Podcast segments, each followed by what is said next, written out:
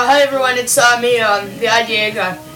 Um, I'm sorry episode 7 and 8 haven't been released uh, out of the release date. It's been two or three weeks. Um, I've just been really busy with school and I haven't watched, I haven't had time to watch much anime. And Tsukumo in Japan, Fall 27, Fall 2007 anime doesn't come out until October, which is two weeks from now.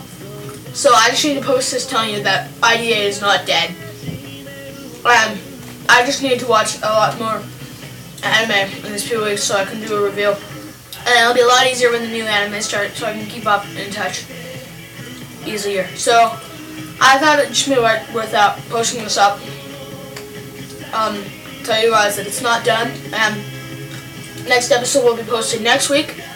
And as I said, there will not feature a guest review. I'm sorry.